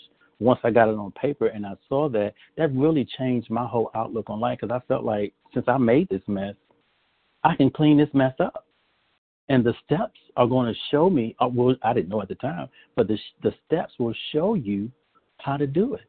And once you complete that step four, and you give that thing away, you admit it to yourself, you admit it to God, you admit it to someone else, that takes that takes you to a whole nother level of getting out of yourself. Then you can come to the part where you can be ready to say, take this selfishness away, take these resentments away, take these feelings away, and then believe that your higher power will will do it. And then once you put in the action, again, once you put it on paper who you've hurt and you make amends, you're getting out of yourself. You won't have time to relapse. I know for me, I, I couldn't think about relapse anymore. Not that I don't, please don't get me wrong for today, but at that time, it was such a revelation that I had destroyed my life and that I could fix it. I said, I can fix it. And these steps were showing me how to fix it. That got me completely out of myself. So if I had to answer that question, I would tell you get in, get a good sponsor someone that knows this big book that can take you through it. Get get some abstinence under your belt. For me, it was 48 hours of staying away from my binge foods, and then get get somebody that can get you into that doctor's opinion. And I also like listening to the to the podcast. You get somebody who's taught on the big book. Harlan, he's taught on the big book. Kim G, she's taught on the big book. Ruth M, she, I mean, and I just go through those. I did nothing. I immersed myself in program. I woke up, I listened, I went to bed, I listened to the program, riding the car, I stopped watching the news, I stopped looking at sports. I'm not, this is for me. I'm not saying everyone has to do this. I immersed myself in this program and I surrounded myself with people that was that was like minded. And, that, and and that's how I was able to get out of self. I hope that answers your question. Thank you, Matt. Christina L., your turn. Star one unmute. Good morning. This is Christina L. Um, Leon, thanks so much for your your share. Oh my gosh, I was just so moved by it. Um, I've heard bits and pieces of it before, but hearing it all together is just totally different. Um, my question, I actually have two questions, and I hope that's okay. If not, then just pick one, and maybe I can get you afterwards. But um, when you were talking about um, that people in church look down on you because you were in a 12-step program, I was just wondering if that's changed now and then my second question is, um, you said that um, that you spent the most amount of time on the 10th and 11th step, but it only took you like a month to get through the steps. How long did you spend there, and how do you do your 10 steps? Like I know you said that you're a doctor, I think. So how do you do them when things come up through the day? All right. So um, to answer the the first question, which I got stuck on the second question, so I forgot your first question. what was your first question again? The the first question was um, people in church look down on you because oh yeah, of, yeah. you were in a well, program. right, right, right. Okay, so how it's changed now, and this is how it's changed because I, I actually teach in in my in my church. My my pastor he comes up to me and he says, "I don't know what has happened to you. I don't know what is different in you, but keep chasing whatever you're chasing because it has totally changed you." And, and I, I wasn't a bad person, but he could tell the the passion and and the depth of where I come from now. I, and I'm not a you know a, haven't gone to seminary or anything. I just teach Bible study at time, and and he can see that there has been a huge change in me. Does he know I'm in 12 step? No, no because I, I met so much negativity in the beginning that I don't, I haven't, I have not shared it. I haven't like, and I, I know people that have stood from the pulpit and said, I am in compulsive overeater and I'm in 12 step program. And so they would be able to, to more tell you about their experience. For me, I haven't, I haven't gone in that direction. As a physician, I do, I have shared with some of my patients and I had to share with my assistant um, that I was in, in a 12 step program because she didn't understand why I was gaining so much weight up and down as well. So that's how in the in the church. As far as working the steps, um, we did. My sponsor took me through a chapter a day. So he said, read the doctor's opinion. We're gonna talk about it tomorrow. He said, read um, Bill's story. We're gonna talk about it tomorrow. It was like a chapter a, a day. He gave me the assignment every single day. And then when, when we got up to to working step four, he only gave me two days. You know, and I was done. I did step five that night. You know, six and seven we did the next day. Eight and nine we were we were I mean we were just rolling. Probably in the first two weeks uh, I was at step ten. He said, all right, now we're gonna slow down because I need you to understand this. And so we when we went through step ten, I think we went through it maybe six times. We read the whole thing. He had me look for different different words, different phrases, write down all the musts, write down all the prayers, write down all the promises. Somewhere in there, we would do the nine step promises, and he would say, "Now do an inventory and see if you're from zero to zero to one hundred. Is this promise comes true in your life?" We did the same thing for the step ten promises, and we did step eleven. He said, "You're going to write out what you do in the morning." You're going to write out how you're going to stop throughout the day and what you're going to do, and you're going to write out what you're going to do when when you retire at night. And um, it was really when I went to a conference in Colorado. Shout out to the girls in Colorado. Um, and Kim G was teaching about you know carrying a card with you. Hardin like to say you can go to any cathedral, and they have them everywhere. They're called bathrooms. And when something comes up, you know, you can go in there and you can do a step ten. And Kim Kim G even said she said take a, a two by four or a four by four card and write out, you know, you know, write out, take the take a temperature and see um, are you having any resentments? Are you having any fear? You know, are, are you having any any any kind of um, um, thoughts that are you know that you know? She said because by nine, for me by nine o'clock I could be thinking about a thousand things. So so that has helped me to say okay, I and I can always catch you know where where I've done wrong. You know, and I and that that can get me right back on track. Now when I have to do a step ten, I mean I'm I'm recovered enough, I think I have a relationship with God enough, and, and people that have heard me do the step ten, or I've called out to them, they know. They know Leon going through some issues, and they can put me right back. They can say, okay, who's not following your script? You know, all right, and you know, where's the fear? Where's the resentment? And they can they can catch me, get me all right through it. Now, where's your part? You know, and then they'll they'll have me pray and give it over to God. They say, Leon, do you need to make an amends to anyone? Have you heard anyone? I'm like, no. All right, hang up the phone, turn your attention to help someone else, call somebody right away. And I've had people that have done it. I have a God squad that I that I keep um, that I keep with me. So um, yes, we we worked the steps rather quickly. Um, we did slow down for 10 and 11 because we wanted to make sure this is where you live, and so you have to understand it. And um, that's what we did and it worked for me, and it works for my sponsees. Thanks so much. Mm-hmm. Excellent. Thank you, Christina L. Abby B., you're up. Sorry. Hi, thank you. Mm-hmm. Can you hear me? Can you hear me? Yeah, yeah. I hear you. okay, you. good. Bluetooth. Thank you very much, Leon, especially talking about your long, long old resentments towards your mom and working through that. And I have some hopes for myself with regard to ongoing resentment with my father um, that keeps being re rekindled. Anyway, my question, um, first earlier I was thinking about asking you about your daily prayer, prayer and meditation life, and I hear more of how it's connected to your step 10, 10, 10, 11, 12 kind of process, but the process. But can you just talk about, you know, what's on that card and uh, the prayer prayer life if you're if you're willing. And also perhaps how you've been able maybe have been able to integrate that with your religious life. All right without Great. getting well, into my, religion without getting into sure, religion sure. of course. Yes yes I, I, I totally get it.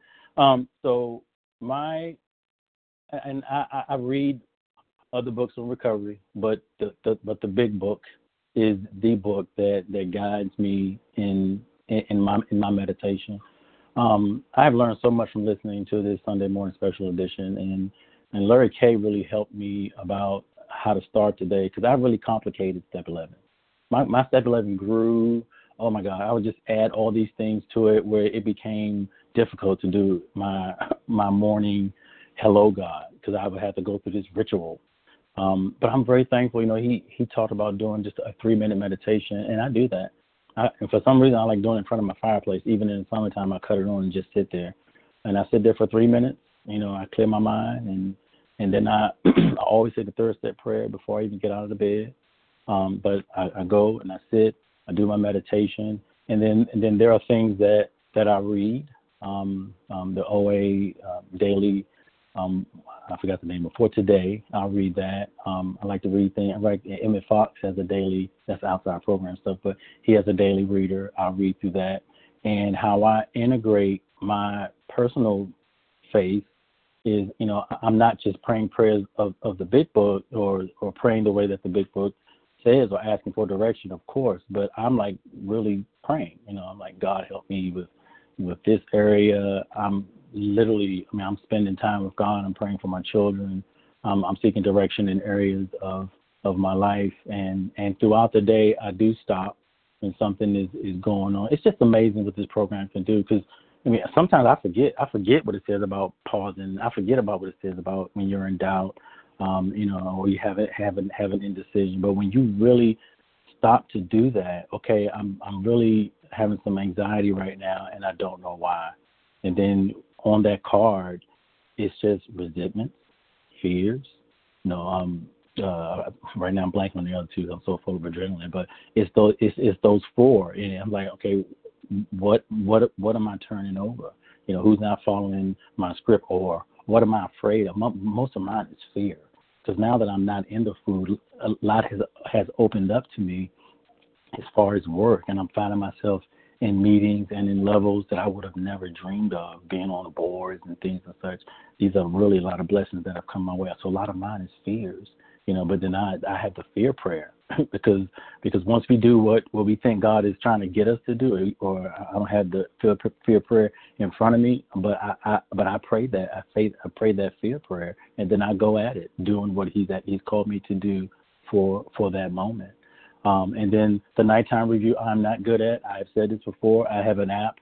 Don't get that app if you're not going to do it because that app will tell you the last time you did one. Um, and so I I'm not good at that, and I, I can admit that. I've talked with my sponsor about it because I complicate things, and I could complicate that night that nighttime review. You know, but I realize that nighttime review is like doing a step ten with not a human, but with your higher power, because he's going to tell you where you've missed it throughout the day. You're going to see it, but then you ask him for correction. So now he's going to tell you what to do, you know, to make those corrections. And so it, you, it, it, it's just, it's a beautiful process. It's a beautiful program, and that's what that's what I do. I'm not perfect with the nighttime review. I do my morning because if I'm not centered in the morning, my whole day is gonna be off. And I do pause throughout the day. Sponsoring kind of takes over. Talk to my sponsor, and then I get sleepy and go to bed. So I'm just being honest. So pray for me in that area. Thanks, Abby B, for the question. Marilyn T, your turn. Star one to unmute.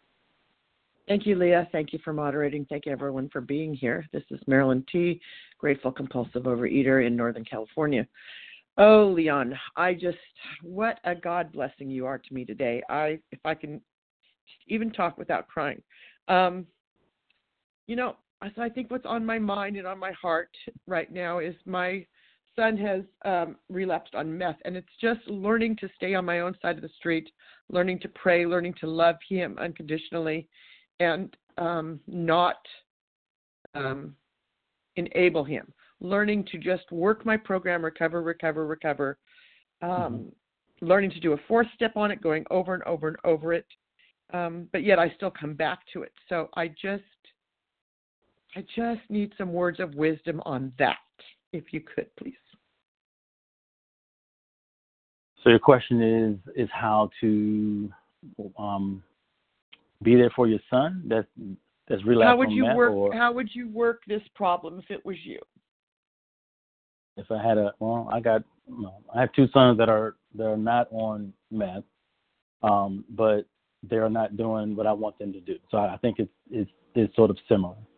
Yeah. And and I have learned that they are I mean honestly, if I don't focus on what's going on in my life, if I don't keep my side, and I have learned to totally be free and let. I used to try to control Mm-hmm. them in, in a way that is, it was it was very poisonous how I tried to control them, and and I realized, and that's that's me trying to again, me being the actor that's trying to arrange people to do what I want them to do, you know. But it you know it, it tells us that you know that we create these the misery in our life by trying to and I know in, in that situation with your son you you want the very best for him and the only thing that you can do in that moment because there's nothing that you can do that's going to change what's going on with him and so if you're a person of faith you pray that resentment prayer you pray and and you ask God to bring him to a point where he hasn't hit rock bottom yet.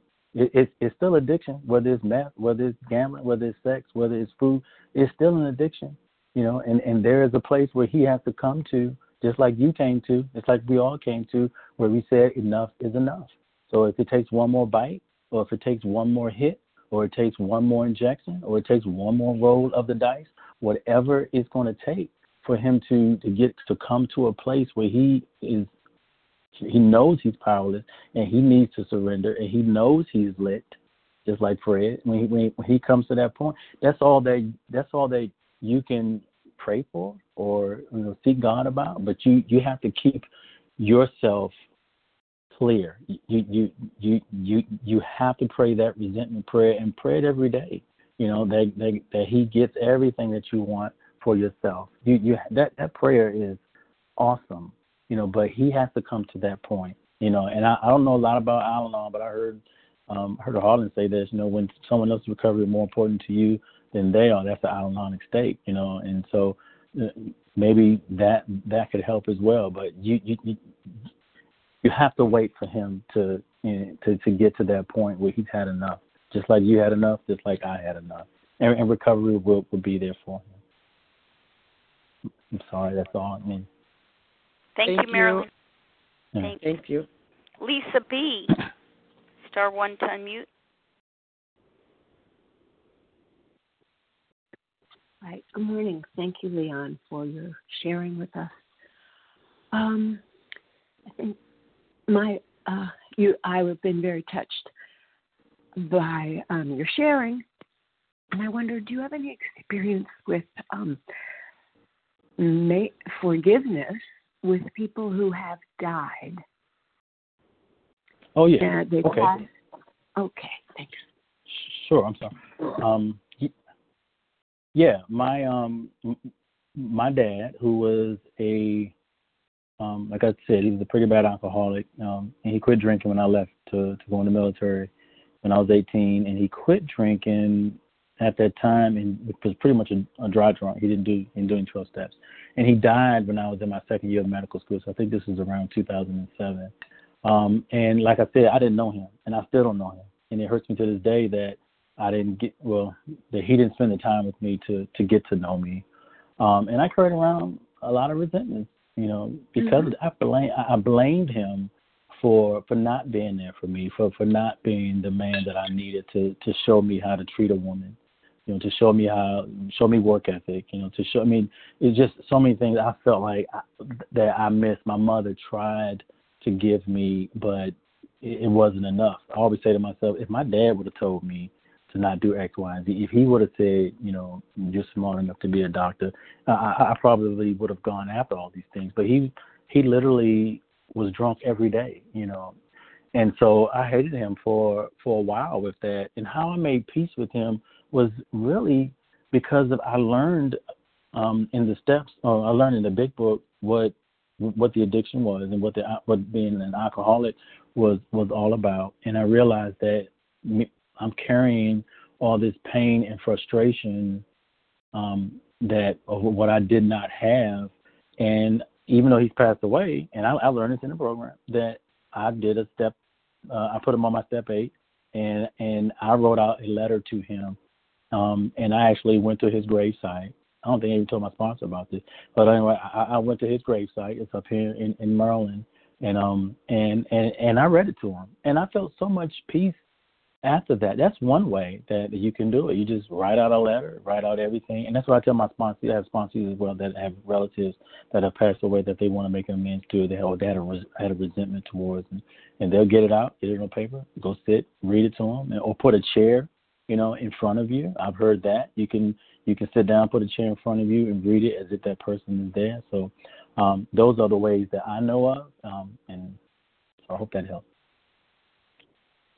Thanks, Lisa B, for the question. Kathy Joe P, your turn with a question. Good morning, Kathy Joe P, recovered compulsive overeater in Minneapolis. Thank you so much, Leon. I look forward to seeing you in the near future. You're just you speak with so much heart and so much honesty. I just am Thank blown you. away. Um, what I want to ask you is, you know, those calls we get where people call and they say, I'm in the food. My life's a mess. I'm smoking. I'm not getting along with anyone. I think I'm going to get divorced. I'd love to hear in a nugget what you say to those calls. Thank you so much. The first thing that I ask is, do they have a sponsor? You know, because I, I do I do get those calls where people are you know, suffering in the food and, and they don't even know where to start. And um and so that is, do you have a sponsor? And they say no. I tell them to, to get one. I, I tell them exactly how to find one. And then I sort of, just like I shared on the phone, I, I share my experience. I mean, I would I would really wish and hope that no one would have to go through 13 years of, of what I went through. But if it takes that, then then so be it. But I always share what I had gone through. I say, and and and, and I can do it pretty quickly. I'll just say, you know, I, I suffered in this program in and out of the rooms for many years, playing around with the steps, playing around with sponsors. I, I tell them when I got serious, when I ate so much, when I ate enough, when the pain became enough, when it when it was real enough, this is what I did. And I just share a little snippet of my story. I point them in the in the direction to get a sponsor, and I tell them you can call me anytime. I made that mistake. They call me and they will call, you know, and I'm I don't have a problem with it, you know. But um, I do put myself out there probably a, a, a bit too much to to take calls. But I mean, I, I just love this program and I hate to see people suffering. Um, but that's pretty much it. Do you have a sponsor? Let me give you a snippet of what I did in in this situation. Get getting in the steps is going to help you to get out of it yourself and to get out of these situations that you're in. Can't say enough about that. Thanks, Kathy Joe P. And our final question for the morning comes from Leslie M. Good morning. Thank you, Leah, for your service, and Leon, thank you so much for your share. It was amazing. I do have a question. I was I I was sponsored um, by reading line by line in the Big Book, and that's how I sponsor. But I'm always fascinated by the fact that other people, you know, and that for me took about three months. And but I'm always fascinated with the people that, um, you know, have gone through so much quicker. And I, I could see how that would be a real help to p- some of the people that I that I have sponsored. Um, and I was just wondering if you could talk a little bit more about that. Sure. You know, I'm I'm always amazed if you read AA history. These people did those guys didn't play. I mean, it was like if you walk in a meeting, you were one, two, three, sit down, write your four, five, and six, come back tomorrow. Let's do that. If you read about the history, these guys did not drag this stuff out. You know, if you were somewhat sober, if you were somewhat dried out, they got right into it. And I don't know where it's switched, where you take so much time. And I've had sponsees drop me. I mean, literally say we are going way too fast, and I don't know any other way to to sponsor. And I feel like you have we have to get you to this higher power. Otherwise, you are going to eat. You know, if you don't have if you don't deal with these emotions, if you if you're not dealing with what's driving you to eat, and the only way you're going to deal with that is to get into the work. For me, my sponsor, you know, he said this many times. He said You are in a state of readiness, you know, and you were willing, and a monkey could have sponsored you. You know, literally, a monkey could have stood with a. I would have done anything. He could have stood with a pointer and couldn't talk, but would slap, read read the doctor's opinion, and answer these questions. You know, and I would have done it.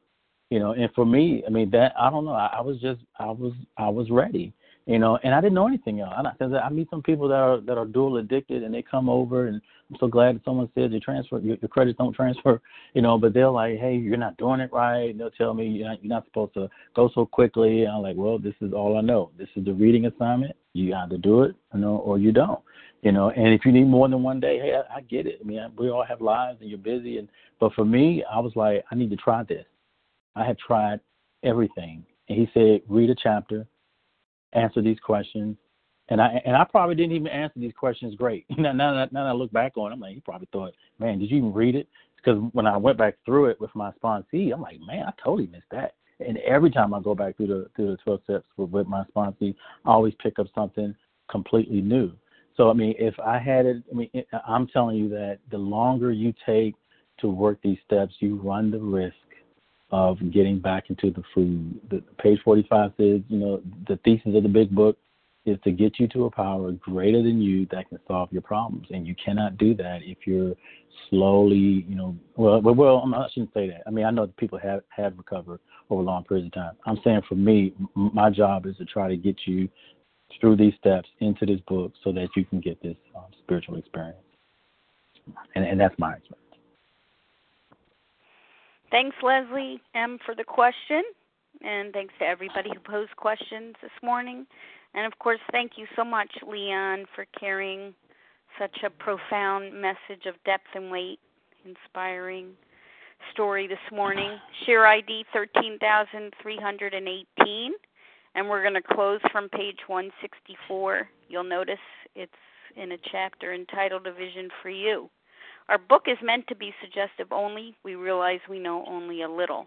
God will constantly disclose more to you and to us. Ask Him in your morning meditation what you can do each day for the man who is still sick. The answers will come if your own house is in order. But obviously, you cannot transmit something you haven't got. See to it that your relationship with Him is right, and great events will come to pass for you and countless others. This is a great fact for us. Abandon yourself to God as you understand God. Admit your faults to Him and to your fellows. Clear away the wreckage of your past. Give freely of what you find and join us. We shall be with you in the fellowship of the Spirit, and you will surely meet some of us as you trudge the road of happy destiny. May God bless you and keep you until then.